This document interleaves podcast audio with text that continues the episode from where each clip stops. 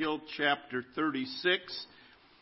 While you're turning there, um, let me just encourage you. Last Sunday we challenged you and encouraged you about being rich in the Word of God. Um, let the Word of Christ dwell in you richly. And I trust that this week you exposed yourself more and more to the Word of God and that you'll continue in that.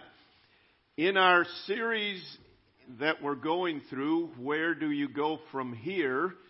we have looked at various um, aspects of events that affect the world that we're living in. And this week in our study, it, it comes to this aspect of Jerusalem. Now, if you were to give one evidence of God's existence, what would you go to? If you were, if someone came up to you and said, why do you believe in God? What evidence would you give for that? There are many good answers to that, but I think probably one of the things that I would say would be the nation Israel. That it is a miracle that shows the evidence of God at work. There's no other explanation for the nation of Israel. This little postage stamp of a land, it's, it's 8,600 square miles.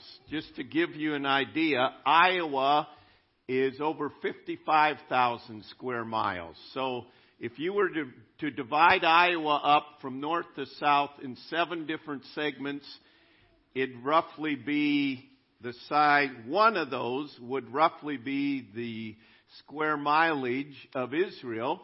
It is at, from the longest part south to north, it is uh, 263 miles. The narrowest part of Israel is nine miles in width. So um, from here to Lucas is um, the narrowest part of it. And everybody surrounding Israel hates Israel and wants to destroy them. So how would you like it if, if you were living here and in Clark County, they hated Lucas County and Wayne County and had missiles aimed at you and wanted to destroy you. We're happy the bishops are here from Clark County and they're not out to destroy us today, so um, we're thankful for that. But but the reality is this there is no explanation for this nation other than God. And, and we don't have the time to go into that, but there was a time, I will confess, that, that I really didn't, didn't pay that much attention or even care that much about Israel or Jerusalem.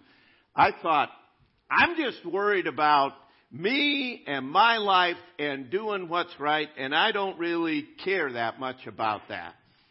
And um, so we asked the question this morning why should I care about Israel? Um, I, I'm going to ask you to turn to Genesis 12 because I'm not going to have time to read all that I wanted to in, in Ezekiel 36. But why should I care about Israel? And, and this is a very, very pertinent issue today. Not only politically and in the world um, realm of, of world events, but in Christianity today, there are many that are saying Israel doesn't matter, that it, God's done with Israel, it doesn't matter, and um, we need to move on from it. That is that is heresy. It's an abomination. And it really says God is a liar. It says that God didn't fulfill his promises to Israel because at this state today there are many promises God gave to Israel that have not been fulfilled. If Israel doesn't matter and it's history and it's gone, then God is not God because he did not fulfill his promises to Israel. But in Genesis chapter 12, the Lord said to Abraham, Get out of your country, from your family, and from your father's house to a land that I will show you. I will make you a great nation.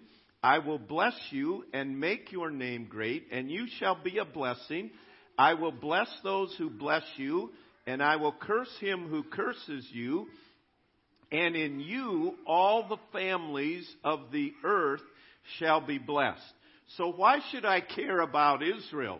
Well, right here, God made a covenant with Abraham, and he said Israel would be a source of blessing to all nations. He said, I am going to raise up from you, Abraham, a nation, and I will make your name great, and I will bless those that bless you, and curse those that curse you. And in you all the families of the earth shall be blessed. How have all the families of the earth been blessed through this nation that came from Abraham? The answer to that is Jesus Christ. From the nation Israel, from the seed of Abraham, the lineage that God designed and planned before the world was begun, He sent Jesus Christ, and it is through Jesus Christ that all the nations of the world have been blessed with forgiveness of sin only through Jesus Christ. There are many, many other ways that um, the nation Israel has blessed the world, but specifically in John chapter 4 and verse 22, Jesus said that to the woman, he said, you know, some say to worship in Jerusalem and some say to worship at other places, but you will worship in spirit and in truth. And he specifically said, salvation is of the Jews, meaning Jesus Christ came through this lineage and all the nations of the world have been blessed. Why should I care about Israel? Secondly, it shows me the heart and integrity of God. Turn to the book of Deuteronomy. Deuteronomy chapter 7. Deuteronomy chapter 7 and verse 7. And again, jot down these references, and I encourage you to go back and read the passages. We don't have time to go over all of those um, in, in depth in the passages, but in this, it is bringing out that God has chosen Israel, a special uh, place that they have in His heart. Notice verse 6 of Deuteronomy 7. For you are a holy people to the Lord your God. The Lord your God has chosen you to be a people for himself, a special treasure above all the peoples on the face of the earth. The Lord did not set his love on you, nor choose you because you were more in number than any other people, for you were the least of all peoples. But because the Lord loves you, and because he would keep the oath which he swore to your fathers, the Lord has brought you out with a mighty hand and redeemed you from the house of bondage and from the hand of Pharaoh, king of Egypt. So, he's using Moses to instruct the children of Israel, and he says, I don't want you getting puffed up with pride that you're special because God chose you because He saw you special. He said, You were the least of the least. The reason God is doing this in your life is because He made a promise to Abraham, and He's fulfilling that promise. You have been disobedient, but for His name's sake, He has protected you, He has preserved you, He has led you, He has um, built around you a wall of protection from your enemies. And, and he says, this is an evidence of the heart of God. You have failed him over and over again, but God has not cast you off. He loves you with an unconditional, everlasting love. God's love and mercy endures forever. God chose Israel as his people. Over and over again, they rejected him. That's one of the frustrating parts about um, reading the Old Testament. I remember early in my life when I got serious about reading the Bible that I'd read about Israel and, and one day reading how they, they saw God do mighty, mighty works. And then shortly after they, they rejected Him, went into rebellion, complained against God. And I can remember being frustrated in spirit and saying, man, don't you ever learn?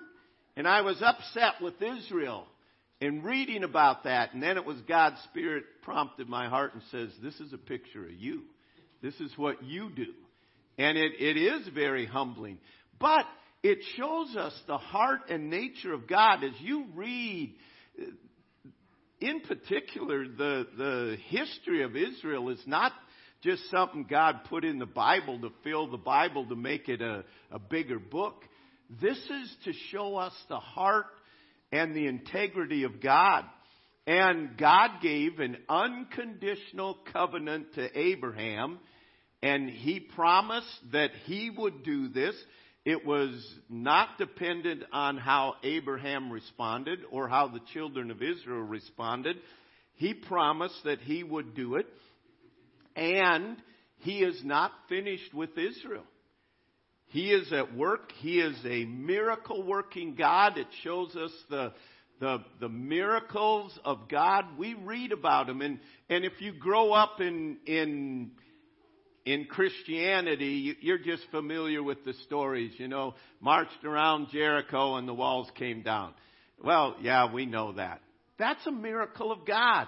That, that the Red Sea is pushed back and they go through on dry ground and then number one they go through on dry ground immediately. That's a miracle too. And then that the waters come in and drowned all pharaoh's army and the infidels say well that wasn't that great a miracle. That time of year the red sea's only about six inches deep. That's even a greater miracle.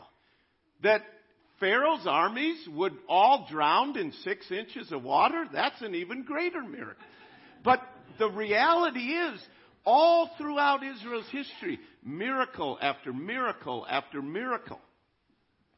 It shows that we serve a powerful God, a miracle working God, a covenant keeping God, a God who is filled with love and mercy. See, this is Deuteronomy. People say the, the God of the Old Testament, like there's two separate gods, Old Testament and New. The God of the Old Testament is an angry God and filled with wrath. Well, you read there in Deuteronomy, he said, God chose you because of his love for you. And he kept his covenant with you because of his namesake, not for you. It, it shows us the heart and integrity of God. Thirdly, why should I care about Israel? It is the epicenter of all last days events. In all prophecy, there is more prophecy about Israel and Jerusalem than any other thing. And if you want to have an idea of what's going on in the world today, you must see it from the perspective of the Bible and through the eyes of Israel. Everything is going to run through Israel. It is the focal point. All nations will rise against Israel. This is prophesied. Um, it's prophesied that Russia Turkey and Iran will attack Israel and be destroyed by God. See, we get so um, so close-minded in how we view things. But you start to step back and see things from the prophetic standpoint and everything centering around Israel.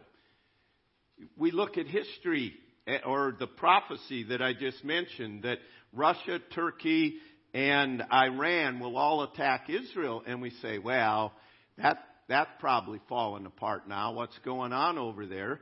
Well, just to give you a, an indication to see it from a little different perspective, much of Europe gets their gas and oil and natural gas from Russia and Ukraine. Okay? Israel in recent years has founded untold amounts of natural gas and oil. They are already in process dealing with European nations to provide them with oil because of sanctions now in place against Russia. So, if Israel steps in and starts providing gas and oil to Europe, cutting off all those funds to Russia, don't you think that will make Russia upset? And the Bible says God will put a hook in the jaws of those nations and lead them to attack Israel. And God alone will be the deliverer of Israel. America won't come to defend Israel. No other nation will come to defend Israel. God will miraculously bring the defeat of the Russian, Turkey, and Iranian forces that come upon Israel and will show his power in amazing ways. That's just one little example of how important this nation Israel is. Antichrist, well, let me back up. The Bible also tells us a third temple will be built in Israel. They have they have everything in place to build it. It's just a matter of the time being right. They have all the instruments for sacrifices have already been made according to the commands in the Old Testament. Everything is there except the opportunity to build it. They will build the third temple. In the seven year period of tribulation, Antichrist will make a compact, a peace with Israel. He will then go into the temple. He will desecrate the temple. He will mock it. He will defile it. And he will then proclaim, I am to be worshiped. All of this is yet to be. And then we know, skipping ahead, we know that the Battle of Armageddon in which all the nations of the earth gather to do battle against God will take place in the valley of Megiddo. Napoleon came to the valley of Megiddo, and Napoleon looked at that valley and he, and he said, This is the perfect valley for the greatest battle of all times. Little did he know, it is the valley of the greatest battle of all times. And all of that is taking place in Israel, all of that. It is the epicenter. But ultimately, Christ will return to Jerusalem.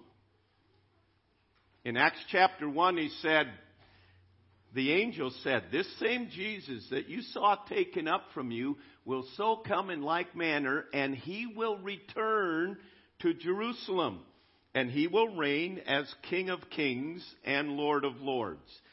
Let me just quickly go on. Number four, in Psalm 122 and verse 6, we are to pray for the peace of Israel. Well, when will, when will there be peace in Israel? There will, there will only be true peace in Israel, Israel when Jesus Christ reigns. And so, Psalm 122 verse 6, pray for the peace of Israel, peace of Jerusalem. In Matthew chapter 7, in the, the Lord's Prayer, He commands us to pray, Thy kingdom come, Thy will be done on earth as it is in heaven.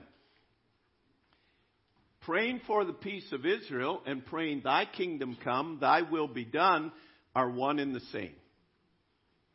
We cannot just turn a blind eye to this, that God has a very special place for Jerusalem and for Israel. Number five, God promises special blessing to those who bless Israel. We read that in Genesis 12, and he also says there's special curses to those that curse Israel. Many of the events that take place in our world can be directly related to how nations have treated Israel. I don't have the time to go into it, but some of the, the great catastrophic events in America's history have been when we have turned our back on Israel. And that's, that's one of the dangerous things in the world that we live in today. And our nation has turned its back and turning even more so its back on Israel. Good things do not come to people that turn their back on God and God's chosen plan and purpose and God's promise in Genesis 12. So let me just quickly make some conclusions here. Number one, anything God is for, Satan adamantly opposes. There are there are nations, and really Israel is surrounded by nations that blatantly say, we want to push Israel into the sea and destroy them forever, and they want to destroy America. One is the great Satan, and one is Satan in their view. They, they despise America because of the Judeo Christian foundation and that throughout history we have been a friend of Israel. In 1948, when Israel became a nation, the miracle of that, they have been scattered throughout the world. Read, I didn't, didn't go into it, Ezekiel 36. I challenge you to read that this afternoon. And they were scattered throughout all the peoples. They never lost their identity. They never lost their language and they were brought back to a nation. And in 1948, President Truman was one of the first ones to declare Israel a nation. And the blessings of God accompany those things. But anything God is for, God is for Jerusalem, Satan seeks to destroy it. God is for Israel, Satan seeks to destroy it. You can go right down the line. God is for a marriage, a man and a woman, God seek, uh, Satan seeks to destroy it. God is for family, Satan, we can go on and on with that. Anything God is for, Satan adamantly opposes. Secondly, we understand God keeps his promises. There's a difference between a covenant and a contract. A covenant cannot be broken. And God keeps his promises to Abraham, to Israel. He keeps his promises to us. And he will fulfill every promise that he has given. To Israel, he will fulfill every one of them. He promised that, that he would reign and rule, and that day is coming. And he promised to us that, that seeing all the promises God has fulfilled and will fulfill with Israel, ought to build our faith and say, you know, God has promised He'll never leave me nor forsake me. God has promised that He forgives my sins as far as the east is from the west. God has promised that He began a good work in me. He will continue that until the day of Christ. If God keeps His promises to Israel, He will keep His promises to me and he is the one that abides faithful, even in my unfaithfulness. Number three, Israel will never be completely destroyed. We hear talk of nuclear war, and I'm not here to say there won't be nuclear war. I, I have no idea. I do know this that for sure from this day forward, there will be at least another seven years on the face of the earth Because God promised that there would be seven years of tribulation. And through that, God is using that as a time to pour out His wrath upon mankind and to bring Israel to belief. He is using it to that purposes. So let me, let me just spell out for you. Let's imagine all this, this is a timeline here. All of this time is before Christ. Right here, picture in your mind, this is when Christ came and he rose again and he ascended to heaven. The next event that God says is going to happen, we'll just, we'll just illustrate it here, is, is the rapture of the church, the catching up of believers, okay? That's the next event that will happen. So Jesus Christ came, he was caught up without getting into a lot of details. This is the church age. He took the gospel to all the world. And the next event will be the catching up. We'll do it that way. So you know it's the catching up of the believers. Then there will be a period of seven years of tribulation. And as I said, God's purpose is to pour out his wrath upon mankind. From Revelation chapter 4, pretty much to the end of it, it's describing this period. The believers are caught up with the Lord. He pours out his wrath, and he then is purifying and working in Israel to bring them to belief in God. At the end of that time, the Battle of Armageddon, this will represent the Battle of Armageddon, God will come, He will set up His kingdom, and for 1,000 years he will reign on earth. That's where the lion lays down with the lamb. They beat their swords into plowshares. Everything will be peace and tranquility and wonderful in those days. And this is it, it is in the thousand year reign of Christ that God fulfills all the promises that were given to Israel. And then we don't have time after that. Don't worry about what's after the thousand years, okay? But we rejoice. God promised that between the coming of Him to catch believers away, there would be seven years of tribulation. God keeps His promises. He promised to us we'd be saved from the wrath to come. But man, it looks pretty, it doesn't mean we'll be saved from all difficulties and trials and tests.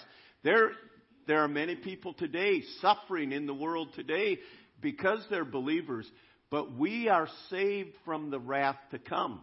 And so we rejoice that God, God keeps His promises, and regardless of what comes, God promises His grace is sufficient.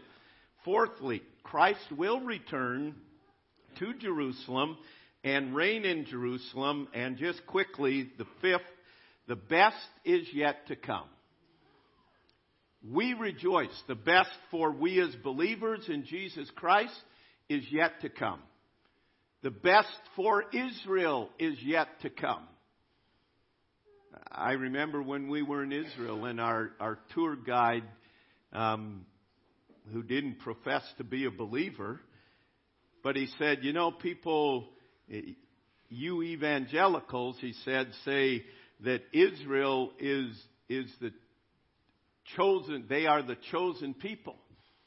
He said, man, and kind of joking, he said, if this is chosen, every nation on earth hurt, hates us. They want to drive us into the ocean. Wow, is this, is this chosen? And, and yet, the best is yet to come for them. Now, understand victory is guaranteed and the best is yet to come to believers. Israel will not be saved just because they're Israel. Israelites are not automatically going to heaven. They are saved the same way you and I are saved. It is only through the blood of Jesus Christ. Only through Jesus Christ do we have forgiveness of sins. And God will use the seven year period of tribulation to cause them to realize that Jesus Christ is the Messiah. By and large, overwhelming majority of Israelis are in unbelief. And God will work to bring many to salvation and many will reject him and be eternally separated from God.